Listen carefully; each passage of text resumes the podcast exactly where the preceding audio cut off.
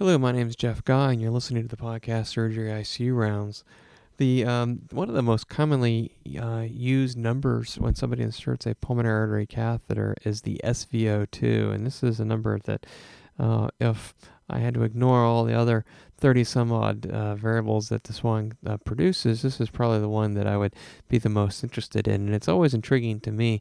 Um, how on rounds uh, people uh, at the bedside really ignore the utility of this SVO2 number. So uh, I want to spend a few minutes at least talking about what SVO2 is and, and how we use it and, and how uh, you can use it to improve outcomes, hopefully, at the bedside. Uh, what SVO2 is, is it's the uh, um, uh, saturation, uh, mixed venous saturation of oxygen. And what happens is on a fiber optic pulmonary catheter, you have a uh, um, a little light that's emitted. And what that does is it uses basically reflectance spectroscopy and will give you uh, a saturation of the blood at the tip of the pulmonary artery catheter. And given the fact that the catheter sits in the pulmonary artery, we call this mixed venous saturation. And we've talked about some of the importance of uh, venous saturation and mixed venous saturation when we talked about the surviving sepsis guidelines. And, and a typical mixed venous saturation could be, say, we'll just make it 75% there are physiological things that can make that uh, SVO2 go up and things that make that SVO2 go down. What all ha- happens too often is I'll walk into a patient's room and you'll see uh, one of the screens set on the SVO2 monitors, and it's the screen typically has all the different variables, you know, the cardiac output, the SVRI, the, the DO2, the VO2, all these other variables, and SVO2 will be sitting there up in the corner the real benefit of SVO2, in, in my opinion, is looking at the trend of that number. Is that number trending up or is it trending down? If somebody's SVO2 goes from, say, 75 to 70 over a period of, say, an hour or two hours, both of those numbers may be kind of quote we call in the box. They might, both might be normal, but that trend downward is pretty telling and can be a, a, a, rather early warning that your patient is making some sort of physiological change. And the the idea is to to uh, address that before it becomes problematic until your SVO2 is say 50. Well, what is SVO2? Again, we said it's the amount of oxygen that's returning to the heart prior to getting reoxygenated by the lungs. And what are some of the things? Let's talk about things that will depress that first of all. For instance, if if you imagine we talk about the classic box cars, and if box cars are going out to the periphery and oxygen's getting off, and then it returns back to the, the heart, there basically more oxygen is gotten off of the hemoglobin molecule. So the the the SVO2 is dropping the blood is going out to the peripheral tissues. More of the oxygen is getting extracted prior to it coming back to the heart. Well, let's think about things that will basically decrease oxygen delivery or things that will increase oxygen consumption. And those are the things that are going to end up resulting in a decrease in your SVO2, decrease in your SVO2.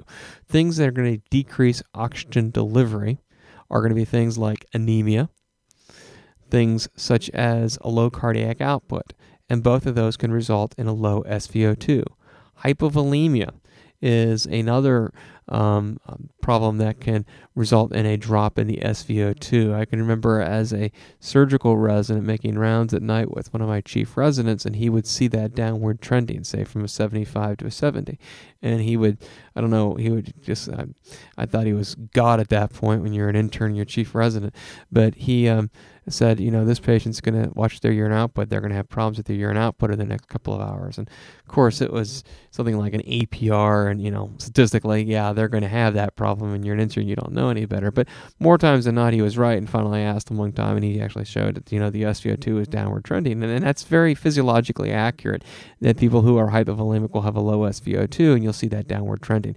So things that are going to drop your SVO2, low cardiac output, anemia, hypovolemia.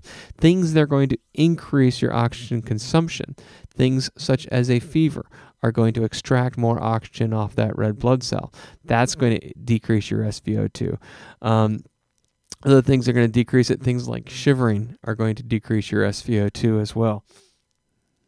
Things that are going to increase your SVO2. So that comes back uh, perhaps higher than it should be. Perhaps the most common that we see is sepsis, where we're not seeing adequate peripheral oxygen utilization. There's a lot of theoretical considerations as to why that is. In a burn unit, one of the reasons why we see an increase in your SVO2 is uh, cyanide poisoning. What happens in cyanide poisoning is a cyanide binds cytochrome AA3 of the electron transport chain. And what happens then is the electron transport chain cannot really, um, it backs up the Krebs cycle, and then you're left with just uh, um, anaerobic uh, glycolysis, and therefore you're not extracting a lot of the oxygen. So the oxygen goes to peripheral tissues, it's not being extracted, and goes back uh, to the central circulation with a higher than normal SVO2 one of the things you need to be mindful of is that when you are calibrating these devices that the nurses are aspirating back the blood. What happens is you end up drawing a, what's called an in uh, vivo calibration or in the body calibration, and the nurses draw a venous blood gas from the distal port of the pulmonary artery. They do this at a very slow and usually standardized rate if they draw that blood back too quickly, what happens is is they pull blood back retrograde past the alveolus, and what this will do is that you're basically measuring an arterialized it's not arterial. It's it's it's a pulmonary artery, but it's an arterialized uh, form of blood because you've basically oxygenated by pulling the blood retrograde, and therefore the saturation will be higher, and then you'll falsely recalibrate your instrument at, at a higher level. And that's one of the things you need to be mindful of uh, when you're calibrating these instruments one of the things that I always find interesting is that when we talk about, say, oxygen delivery, we've said in multiple podcasts before that shock is not defined by a blood pressure. Shock is, is really defined as a flow or poor delivery of oxygen. And if we don't deliver enough oxygen to vital tissues such as heart, brain, lung, and kidney, we get oxygen debt. One of the things that used to be very popular in the 90s is that we would look at the oxygen delivery versus oxygen consumption we actually used to plot out a graph uh, and we would want to get the delivery to greater than 666 and the consumption um, uh, needed to be greater than 166 and we had what's called oxygen dependent or some oxygen delivery uh, consum- actually delivery dependent uh, consumption. And that was that as we increase more delivery to the peripheral tissues, we saw an increased rate in consumption. Um, and one of the things that was always interesting to me is that when we have somebody has a pulmonary artery catheter, and I'm not a big fan of them because I'm not sure they improve outcomes, and I think the the science is clearly there suggesting that they may not. And I'm not sure exactly that it's the catheter that's the problem or the people interpreting the data that's the problem. But you'll have somebody who has a PA catheter in and their hemoglobin sitting, say, at, you know, maybe uh, low eights or seven, and somebody says, I think this patient needs blood transfusion. Well, you have a pulmonary artery catheter there, and what are the oxygen kinetics telling you. You you put PA lines in there so you can learn something about the patient's volume status or cardiac performance, but it also gives you oxygen kinetic information.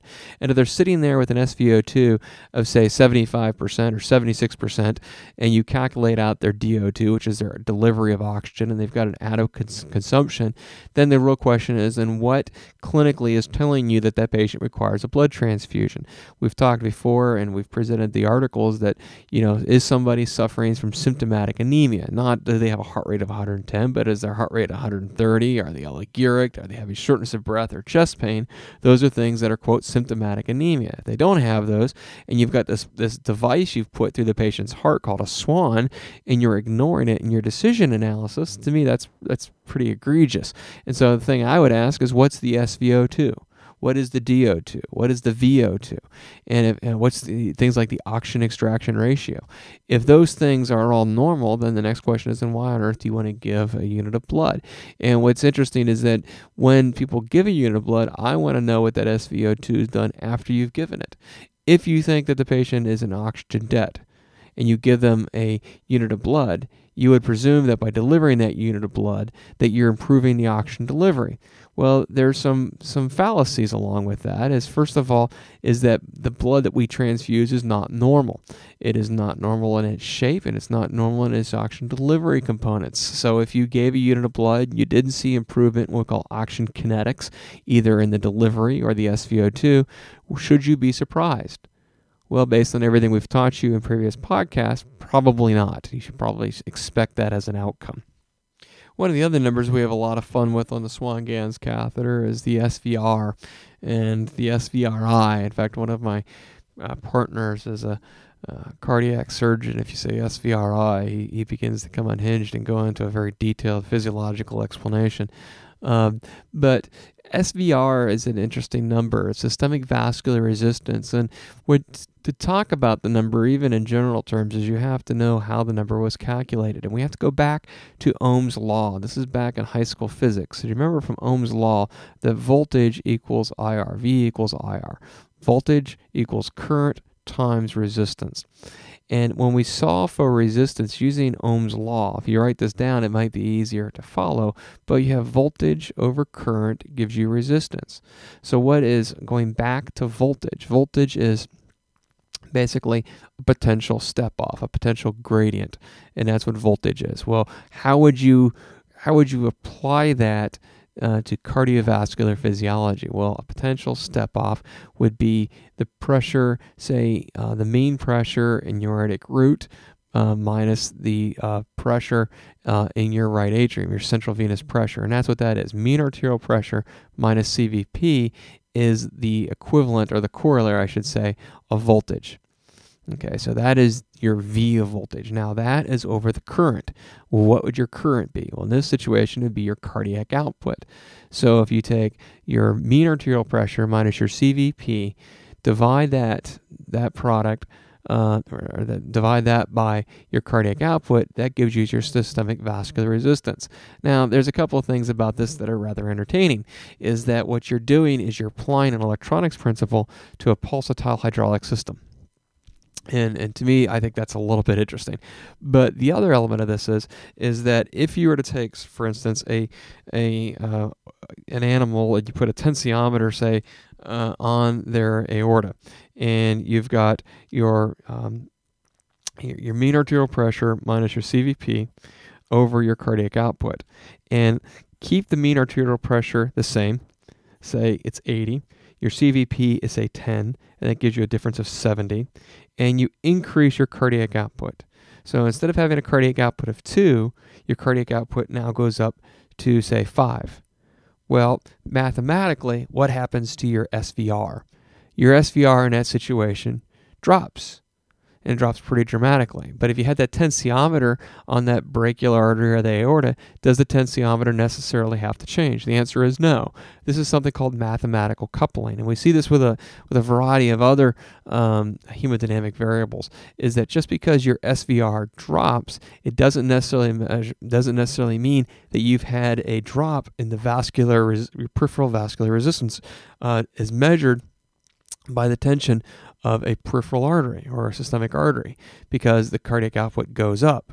Now, what happens if somebody, for instance, is going into cardiac failure and their cardiac index goes from, say, 3 to 1? The same thing happens is that since there's an inverse relationship between the SVR and the cardiac output, as the cardiac output goes down, the SVR goes up and it doesn't necessarily mean that the tension in that tensiometer on the aorta or the brachial artery has gone up. So when you try to interpret a number like SVR, the best thing to do is to take the equation, look at each individual number in there, and try to figure out what's wrong with it. Because, for instance, if our cardiac output went from, say, 3 to 1, and you've had a large drop in your SVR, uh, excuse me, a large increase in your SVR, does the patient need afterload or do they need an inotropic agent? Uh, and only by taking apart those numbers do you get a real sense of what is perhaps the best thing to do. Perhaps the last number that we want to talk about is the one that everybody focuses the most attention on, and that is the uh, pulmonary pulmonary artery capillary wedge pressure or wedge. And what the wedge is, is we have a balloon sitting at the end of our catheter and it causes an occlusion of the pressure. Uh, and an occlusion of forward blood flow in the pulmonary artery. And by doing that, we get basically a water column uh, of fluid that goes from the pulmonary artery through the lung, past the alveolus, into the pulmonary vein, into the right atrium, uh, and uh, uh basically tries to measure the preload of the heart. Now, when we go back to our basic physiology in undergraduate, when we took the frog leg, what the idea when we did those experiments in, in college was we isolated a frog gastrocnemius and we put it on a little tensiometer and we added weight to it. And then we stimulated stimulated it with a uniform charge. And by adding weight, we're able to basically cause a greater deflection or greater twitch um, by um, loading that muscle to a certain point. And then once we overloaded it, we saw a decrease in the contraction of that isolated frog leg. Uh, and the idea there is that as you preload a particular muscle, you get to a optimal sarcomere length. Remember, sarcomere is the basic unit of a muscle. Uh, muscle is composed of actin and myosin, and they overlap. And I believe the optimal sarcomere length, something is telling me in my brain, is like 2.2 micrometers. Might be wrong. Uh, probably am. Uh, but what you're trying to do is by getting that optimal sarcomere length, you're you're basically trying to get the optimal uh, overlap between actin and myosin. If you were sitting here next to me, if you interdigitate your fingers from one hand to the other, which you can try to, if you over if you over digitate those fingers, you lose optimal contact between the digits of each of your left hand and your right hand. As you spread them out too far, just the tip of your fingers are overlapping. But if you get the optimal contact between the actin and myosin, you get a greater force of contraction. And that's the idea of preload. Now, in the heart, the best determination of preload is your left ventricular end diastolic volume. Left ventricular end diastolic volume is what determines your preload. And when you have an optimal preload for a particular stroke volume, you get a greater cardiac output. Now, let's going back to our wedge we said it's pulmonary capillary wedge pressure. Now, one of the things that's always interesting to me is that if you look at your arterial lines you set up, and the nurses will understand this better than the doctors because most doctors don't understand the biometrics of these things, but you have these extra long tubings, and if you don't have your manometer, uh, your transducer set up at the phlebostatic axis of the, of the heart, you get readings that are falsely elevated and lower elevated. Uh, but there are a lot of things that act on on the wedge. Remember, wedge is a sum of forces. So if you have somebody on high PEEP, that's going to artificially elevate your wedge. If somebody has a large abdominal compartment pressure, that's going to artificially um, um, affect your your wedge. So that number is just kind of a relative number. Trends again being more helpful. Um, getting on a tangent here, if we talked about your favorite football team, and if your favorite football team won the first game of the year, uh, you wouldn't say, well, they're going to win the Super Bowl. You might, but just on that one game, you would say, no, that's just one game out of months of games. And so we need to look at, you know, their record after 10 or 15 games determine whether they're going to make the playoffs, not a single number. That's what we do often in intensive care units falsely is we look at a single number and we think that we know which direction the patient is going. We have to get longitudinal data to say, look, over the period of say 5 or 10 wedges, this is what we're having. So we go back to this left ventricular end diastolic volume. Well, what we are measuring is pressure. Okay, so there's a relationship between pressure and volume. And so you would think that as we increase the volume, the pressure would go up linearly. So if I increase my volume by one, my pressure would go up one. That if I increase my volume by four, my pressure would go up by four. That's a linear relationship. But when we look at the change of pressure over change of volume, and for those of you who are following this closely, that's a derivative, that the relationship is not linear. The relationship is exponential. So that if we increase the volume, say, by four, the pressure may go up by six if we increase the pressure, say by 10, the, the volume by 10, the pressure may go up by 20. It's a exponential relationship. The other thing that's interesting about um, um, this change of pressure to change in volume, change in pressure or change in volume has a name to define to it, and it's the definition of compliance. So when we look at the relationship between change of pressure and change of volume, we're actually looking at compliance of the left ventricle. Now, if we take two or three people in an intensive care unit, there are people who to have big floppy hearts that are really compliant, and people whose hearts are all filled with scar and being very poorly compliant. So a wedge of 15 in somebody who's young and healthy is different than a wedge of 15 who's somebody who has a heart replaced with scar and a reasonably non-compliant ventricle. That would translate into a left a different left ventricular end diastolic volume. The other thing is so you have variability of cardiac compliance among different patients in a given ICU at any given time.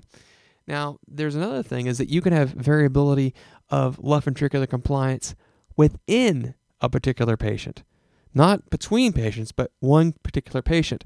For instance, heart rate can change your compliance. So that if somebody's heart rate goes up, what happens to their compliance? Their compliance may go down. So a wedge of 15 to get the same volume once they get tachycardic may take a wedge of 18. Medications, inotropes, dopamine, dobutamine, milrinone, all those will affect cardiac compliance. Ventilation strategies, uh, using high pressure ventilations, will affect cardiac compliance. So what happens is is that you have variability of cardiac compliance among patients and within patients. So when you're looking at running something like a PA catheter and you're looking at a particular wedge pressure, you have to realize that what is good for a, a particular wedge that's good at 8 o'clock in the morning may be a different physiological scenario at noon. And so when you hear these these very rigid, do this to wedge of 15, then do this, it, it basically takes out of the equation or out of the thought process interpatient variability and intrapatient variability.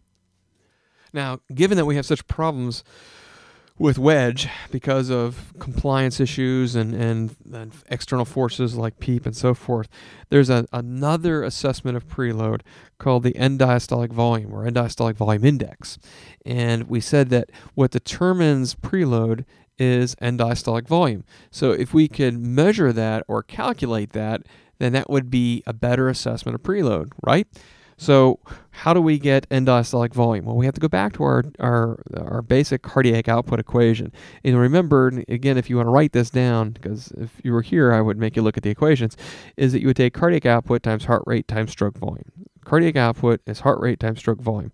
We want to solve for stroke volume. So we put cardiac output over heart rate gives you your stroke volume.